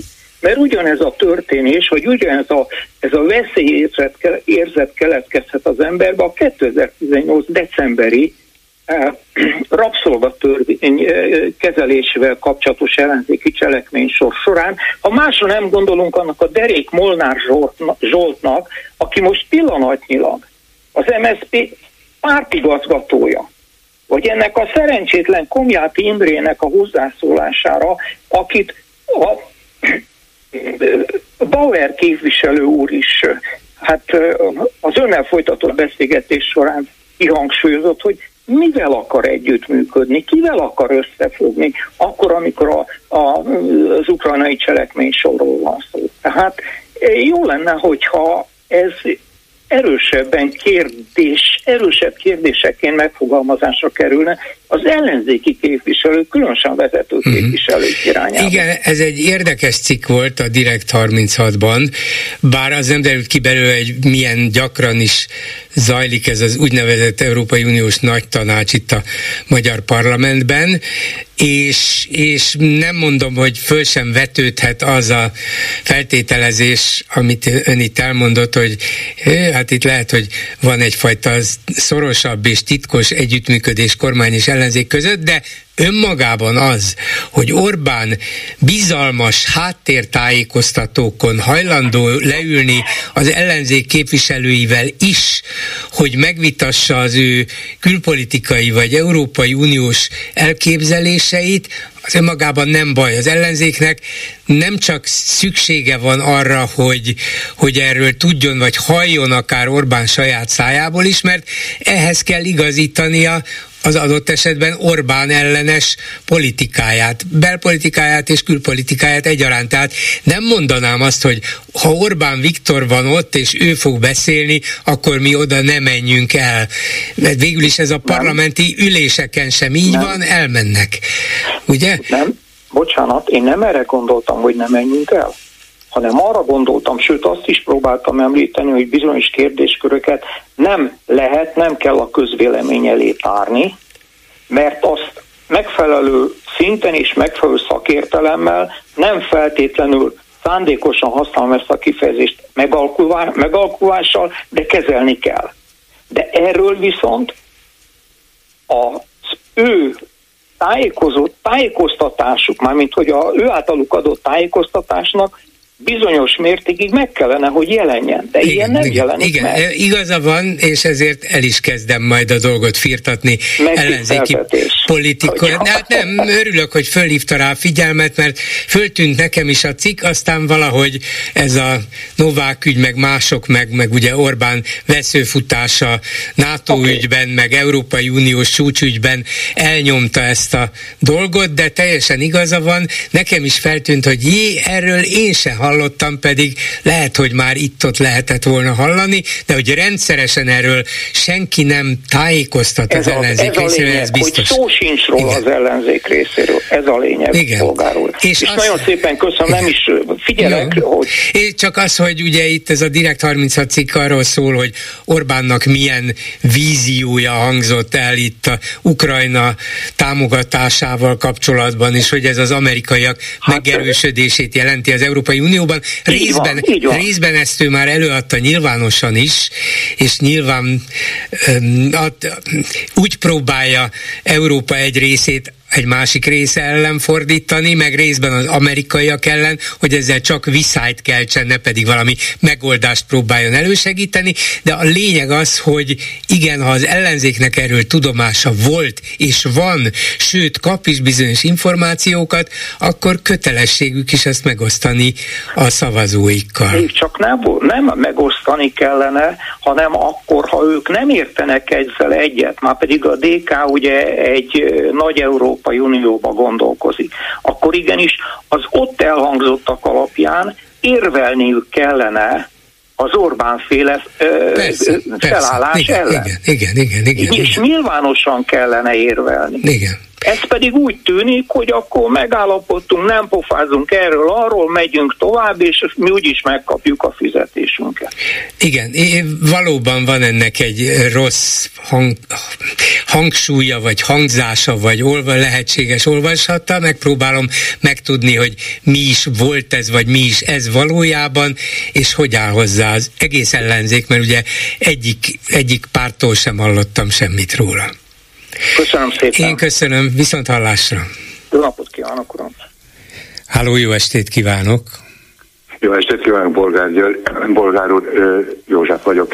Röviden szeretnék hozzászólni ehhez a napok óta tartó Novák Katalin Igen. ügyhöz természetesen.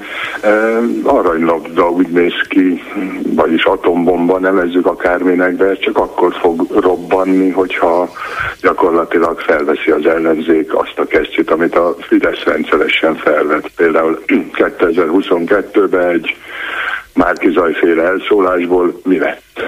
Gyakorlatilag meg szinte magam is elhittem, hogy le kellett vonulni. Tehát nagyon-nagyon keményen ezt az ellenzéknek most meg kell fognia. Nem ezeken a platformokon, amiket például a Klubrádió. Haló, igen, itt vagy, igen, itt vagyok. Vagy a 444, vagy a Telex, vagy akármi, ezeket nyilván az ellenzékiek olvassák, a, a az ő médiájukat, a Hír TV, meg ezeket, az meg szerintem nagyon kevesen, az, az csak, a, csak a vérfideszes kemény mag. Az sem feltétlenül szerintem igaz, hogy most a Kossuth rádiót hallgatja mindenki, az sem igaz, az a sláger, a zenei rádiókat hallgatják. Az emberek többségére 99%-ba tessék fizetett reklámokba, akár a rádiókba, akár a Youtube-on, ezt nagyon keményen úgy, ahogy ők tették, vagy tennék, ha most ez ellenkező eset lenne, tehát ők lennék, lennének ellenzékben, keményen oda mondani, nagyon kemény jelzőkkel, pedofil barát kormány, pedofil barát Fidesz, és ezt szajkozni, szajkozni, ahogy ők tennék, igen, teszik, igen, igen. és ez két évig a választásig melegíteni kell ezt a vasat. Önnek igaza van technikailag, és valamennyire nyilván meg is lehet csinálni, de azt mondja, hogy két évig különböző fórumokon ezt um, hirdetésekben, propagandában, akárhogyan terjeszteni és ismételni kellene. Nincs pénze rá az ellenzéknek, és ha a Fideszen múlik, akkor semmi pénze nem lesz. Ugye van egy már meglebegtetett fenyegetés ellenük, hogy a tavalyi választ, a tavaly előtti választásokon külföldről kaptak pénzt, ugye Márki Zaj Péter mozgalma kapta, de azt az ellenzéki pártok élvezhették a kormány vagy az állami számvevőszék feltételezése szerint, és ezért majd jól megbüntetik őket. Ha jól megbüntetik őket, akkor gyakorlatilag úgy is megbüntethetik, hogy semmi pénzük nem maradjon. Tehát nem lesz módjuk arra, hogy itt vagy ott vagy amott hirdetéseket helyezenek el, pláne nem olyan helyeken, ahol be se fogadnák a hirdetéseiket, meg vagyok győződve, hogy azokon a zenei rádiókon, ahol az MT hírei hallatszanak csak, és ahol például a Novák ügyről gyakorlatilag semmi, azokon a helyeken nem fogják elfogadni az ellenzéki pártok esetleg megjelenő vagy megjelenést kérő mm, hirdetéseit. Értem, bolgáró, de szerintem ez egy kicsit sarkos. Én most nem konkrétan arra uh-huh. gondolok, hogy itt most minden hónapban, hanem, hanem nem kéne arra, leszállni, ő, nem kéne leszállni róla, igen. ellenzékbe. Igen. Ő nekik se volt akkor, amikor ellenzékbe például, amit a Gyurcsányt, hogy, hogy lejáratták, tehát ő nekik se volt akkor annyi pénzük, mint amennyi azóta lett, és mégis képesek voltak a népszavazás, ugye a, a vizitdíjas, akkor, akkor, akkor simán ellenzékbe voltak, és mindent átvittek. Tehát egyszerűen az ő propagandájukat, mantrájukat kell felvenni, mert ők ebben az esetben most semmi másra nem játszanak, amire mindig is minden csoda három napig tart. Én nem azt mondom, hogy ezzel meg fog bukni a Fidesz kormány két év múlva, mert ugye ez az európai választás, ami most lesz, az, hogy most a DK-nak három képviselő lesz, vagy négy, ez igazából 28 ezer euróért, 28 ezer euróért havonta, az igazából senkit nem érdekel. Önkormányzatiság, amióta Fidesz van, igazából ez is csak egy ilyen bábszínház. Tehát két évük van rá arra, hogy ezt fenntartsák akármilyen igen. módon. Keményen, igen, igen, igen. Olyan kemény szólamokkal, ahogy ők csinálják. Tehát amit adsz, azt kapsz, visszaadni nekik. Igen, igen, van. igen, és annyiban különbözik ez a mostani a Szájer ügytől, ami tényleg egy látványos botrány volt, hogy Szájert rövid úton félre is tették. Tehát ő már nincs a politikai életben, nincs a közéletben, lehet rá néha hivatkozni, de napirenden tartani a botrányt nem lehet. De ha Novák Katalin és Varga Judit marad a politikai életben és a közéletben, akkor napirenden lehet tartani. Valóban, ak- akkor, akkor állandóan lehet ismételni azt, amit ön például javasol. Szerintem ezt a két szemét ők maguk el fogják tenni, szép sumák módon, majd valahogy el. De viszont, hogyha sikerülne ezt tényleg a közszájon tartani, ezt akkor, akkor nem azt mondom, mert a Fidesz akkor fog választást veszíteni, az embereknek nem lesz mit tenni. Máskor nem. De, de ugyanúgy ezt a kétharmados gyakorlatilag egyedülalkodást, ezt azért meg lehetne gyengíteni. Ez szerintem egy, egy aranylabda most, amit, amit egyszerűen meg kéne tartani. Ennyit szerettem volna, bolgárok, köszönöm szépen, hogy meghallgattak. Köszönöm én is, viszont hallásra. Háló, jó estét kívánok! Jó estét kívánok, Korlá Ferenc vagyok, a rock'n'rollos. Igen, parancsoljon. Sok szeretettel üdvözlöm Bolgár úr és a kedves hallgatókat is. Én ott folytatnám, ahol az előttem szóló ö, abba hagyta. Igen, ez olyan magas labda, és a bolgár úr is említette, ez nagyon magas labda, lassan már csak helikopterrel lehet elérni. És erre rá kell mozdulni minden állampolgárnak. De inkább leszükítem először az ellenzéknek félretenni minden sértődöttséget, mert óriási éve van idei a két választással, és ezt a labdát nem szabad kihagyni. Ekkora bakit a Fidesz nem csinált az elmúlt 14 évben. Igen, igen, ez egy nagyon, nagyon rossz lépés volt az ő szemszögükből nézve. Minden, igen. Rossz lép, ráadásul igen. visszaüt, vagy igen. visszanyal a kagyi, amikor ők veregették a mellüket, hogy ők az igazi gyerekbarát, ők a, a, a, a gyerekek bántalmazóinak a legnagyobb ellensége, és ez Kaletta ügy, mindjárt megvétózt, meg lett vétózva, ez nem igaz már akkor, és akkor se lett erre annyira ráugorva, és rá kellett volna, és bolgárul. Én mindenkihez szólok most, én egy pici 150 centis ember vagyok, bocsánat, és mindenkinek az utcára kell menni egyszer menjen a Kossuth térre 500 ezer ember. Hát igen, egyszer. de ezt olyan könnyű mondani, csak az 500 ezer emberhez nem, nem mehetünk személyesen. Nem könnyű. Minden párt, meg mindenki a szimpatizánsait igenis szervezze meg szervezzen egy irány utcára. Minden tére kell tenni. Ráadásul szerencsénk van, mert még mínusz 18 fok sincs. Igen, ez igaz, szerencsénk van ebből a szempontból, de a pártok nem olyan erősek, hogy egyenként elérjenek több tízezer embert, már pedig ha nem érnek el, akkor nem tudnak százezreket mozgósítani, hanem Bogár csak egy szűk én csoportot. Egy ember vagyok. Én el tudok érni 500 embert, és elérem mert én, én szervezkedek is, állandóan szervezkedek, akkor igenis másik is érjen el. Én mondok egy, egy olyat, amit talán még nem mondott a senki. Mi Tiszakecskére járunk fürödni, és a medencébe egy vak fideszes családot fordított el most ez az eset. Azt mondták, ők ilyen nem gondoltak volna. Vak. Uh-huh de annyira bak, hogy semmiféle érvet nem fogadtak el. Olyan szemellenzőség volt, uh-huh. és, és teljesen azt mondták, hogy már mindennek a tetején. Egyáltalán honnan szereztek tudomást erről az esetről? Halló? Azért, az internetről. Ja, értem, igen, igen. Igen, azért... Ott igen. mindenki kommentel, kommenteljük. Nyilv, nyilván ez a Facebook világ azért nem annyira zárt, hogy ne jutna be akár egy szemellenzős Fideszeshez is. Még Szabolcsra, egy Békés Csabára is. Igen. Igen, igen. Még, még egyet mondok. Ma ugye kijött egy dolog, hogy az Európai Unió a, a, azt a pedagógusok elleni törvényt is megkérdőjelezte, és eljárás fog indítani Magyarország ellen.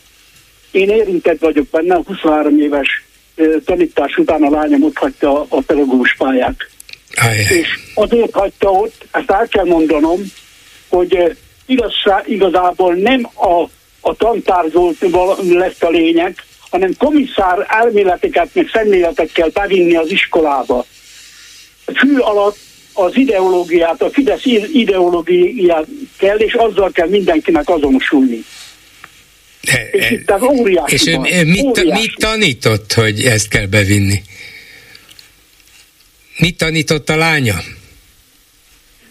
Tanító, tanítónő volt, alsó mhm. tagozatos. Ja, hogy alsó tagozat. És azt mondja, hogy az elsőtől negyedik osztályig is már valamiféle is ideológiát igen, kellett. Igen. Nem választhatott uh-huh. saját, nem tudom milyen versek, meg minden, nem lehetett. Ugye már ezzel az ide, idejút a genderpolitikával is nem, hanem majd megmondják neki ott a a oktatási hivatal mennyiben majd megmondják, hogy melyiket lehet beválogatni. Uh-huh. Itt tartunk, bolgárul. Ezt a Rákosi szégyelleni most, hogyha föl, fölébredne. Hát...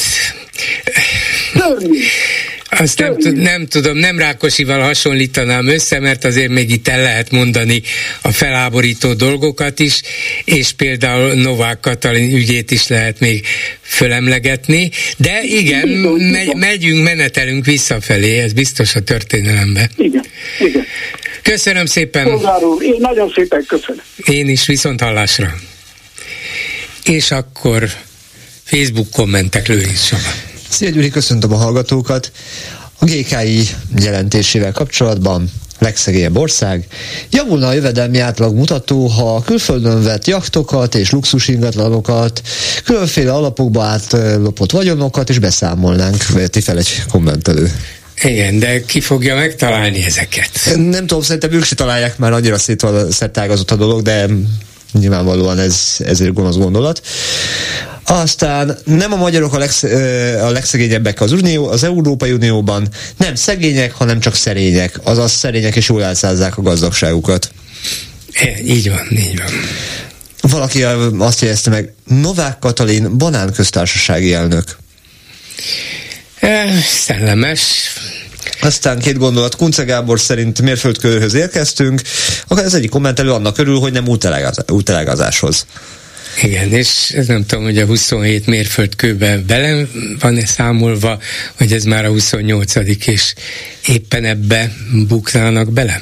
Az egy másik gondolat, hogy valaki felvetette, hogy milyen mélyen van az a nem, nem előre megyünk, nem hátra dolog. Igen. És akkor Nagyon. Még, És akkor még egy utolsó gondolat a Csillag István interjú alapján. Nem mindegy, hogy a gazdaság fejlődése organikus vagy urbanikus. Yeah. A Facebook kommentelők a Facebook kommentekben élik ki a szellemességüket, de én várom a telefonálókat a rádióban, mert ez egy rádiós betelefonáló műsor. Egy hallgató írta nekem Ukovács Szilveszter tegnapi nyilatkozatával kapcsolatban, ugye azzal kezdtük, hogy én értetlenkedtem, hogy szerinte miért is van az, hogy Petőfi Sándor egyik versét annó nem lehetett belevenni az összes költeményei közé, mert nem elég PC. Mondtam, hogy hát én kicsit idősebb vagyok nála, de én bizony olvastam, és szerintem nem volt ez kitiltva. Na, a hallgató szerint ez az Élet vagy Halál című vers bizony megjelent. Például 72-ben is a Petőfi összes versekben, az 1064-65. oldalon teljes terjedelmében, és ráadásul ez a 150. évfordulóra kiadott könyv nagy példányszámban az akkor szokásosnál is olcsóbban került forgalomba, tehát még a Kádár rendszer alatt sem tiltották ki a Petőfi verset, Ókovács rosszul emlékezett. Ezzel a megbeszéljük mai műsora véget ért. Készítésében közreműködött Zsidai Péter, Lőrinc Csaba, Erdei Tünde Leocki Mirjam és Horváth Ádám Bolgár Györgyöt hallották, viszont hallásra holnap. Most pedig jön az Esti Gyors. Esti Gyors, a hírek háttere. Jó estét kívánok, Szénási Sándor vagyok. Egy hír és a háttere. Arra a kérdésre, amit a média nem kormánypárti része feltesz, hogy tudnélik belebukhat a köztársasági elnök a pedofilmentő kegyelmi ügybe, a válasz persze az, hogy nem, mert a kérdést a mai Magyarországon tették fel.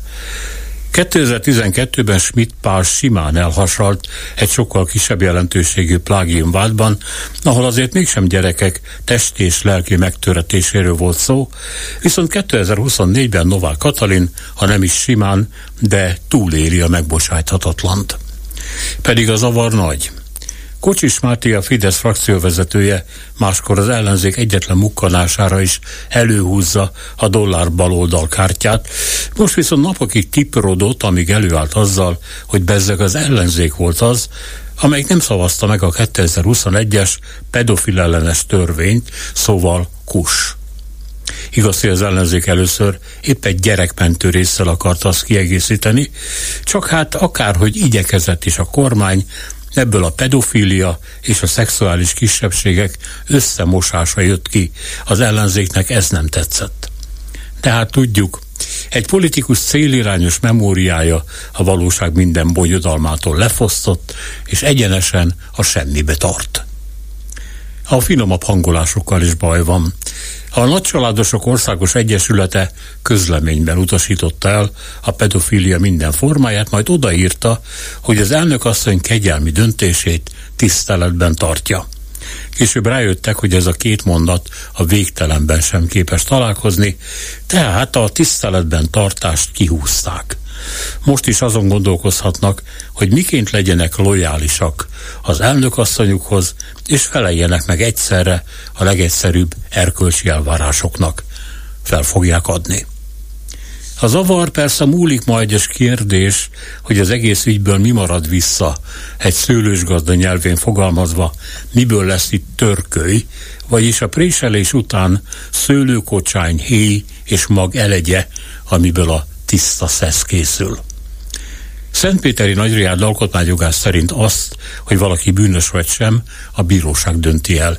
Az elnöki kegyelem azt hivatott közvetíteni, hogy a társadalom erkölcsileg felmentie az elkövetőt, vagyis nem jogi, nem politikai, hanem morális ítéletről lenne szó. Már most az eddigi reakciók után feltételezhetjük, hogy a társadalom jó része nem menti fel erkölcsileg a pedofil védelmezőt, nem is nagyon érti, hogy mi a fene ez az egész. Következésképpen az elnök döntése nem fedi le a nemzet egységét morális alapon. A jogi megfontolásokhoz meg ugyebár nincs köze, maradt tehát a politika tiszta szesze, ami ebből az egész történetből lepárolható. Az meg egyszerre ok és eszköz hogy grappáról vagy ágyaspálinkáról beszélünk, az mindegy. A lényeg a demizson, amiből isznak és itatnak hat kábuljon az a hirtelen feltámadt, fene nagy erkölcsi érzék. Az a fejfájós másnap meg még oly messze van. Esti gyors, a hírek háttere.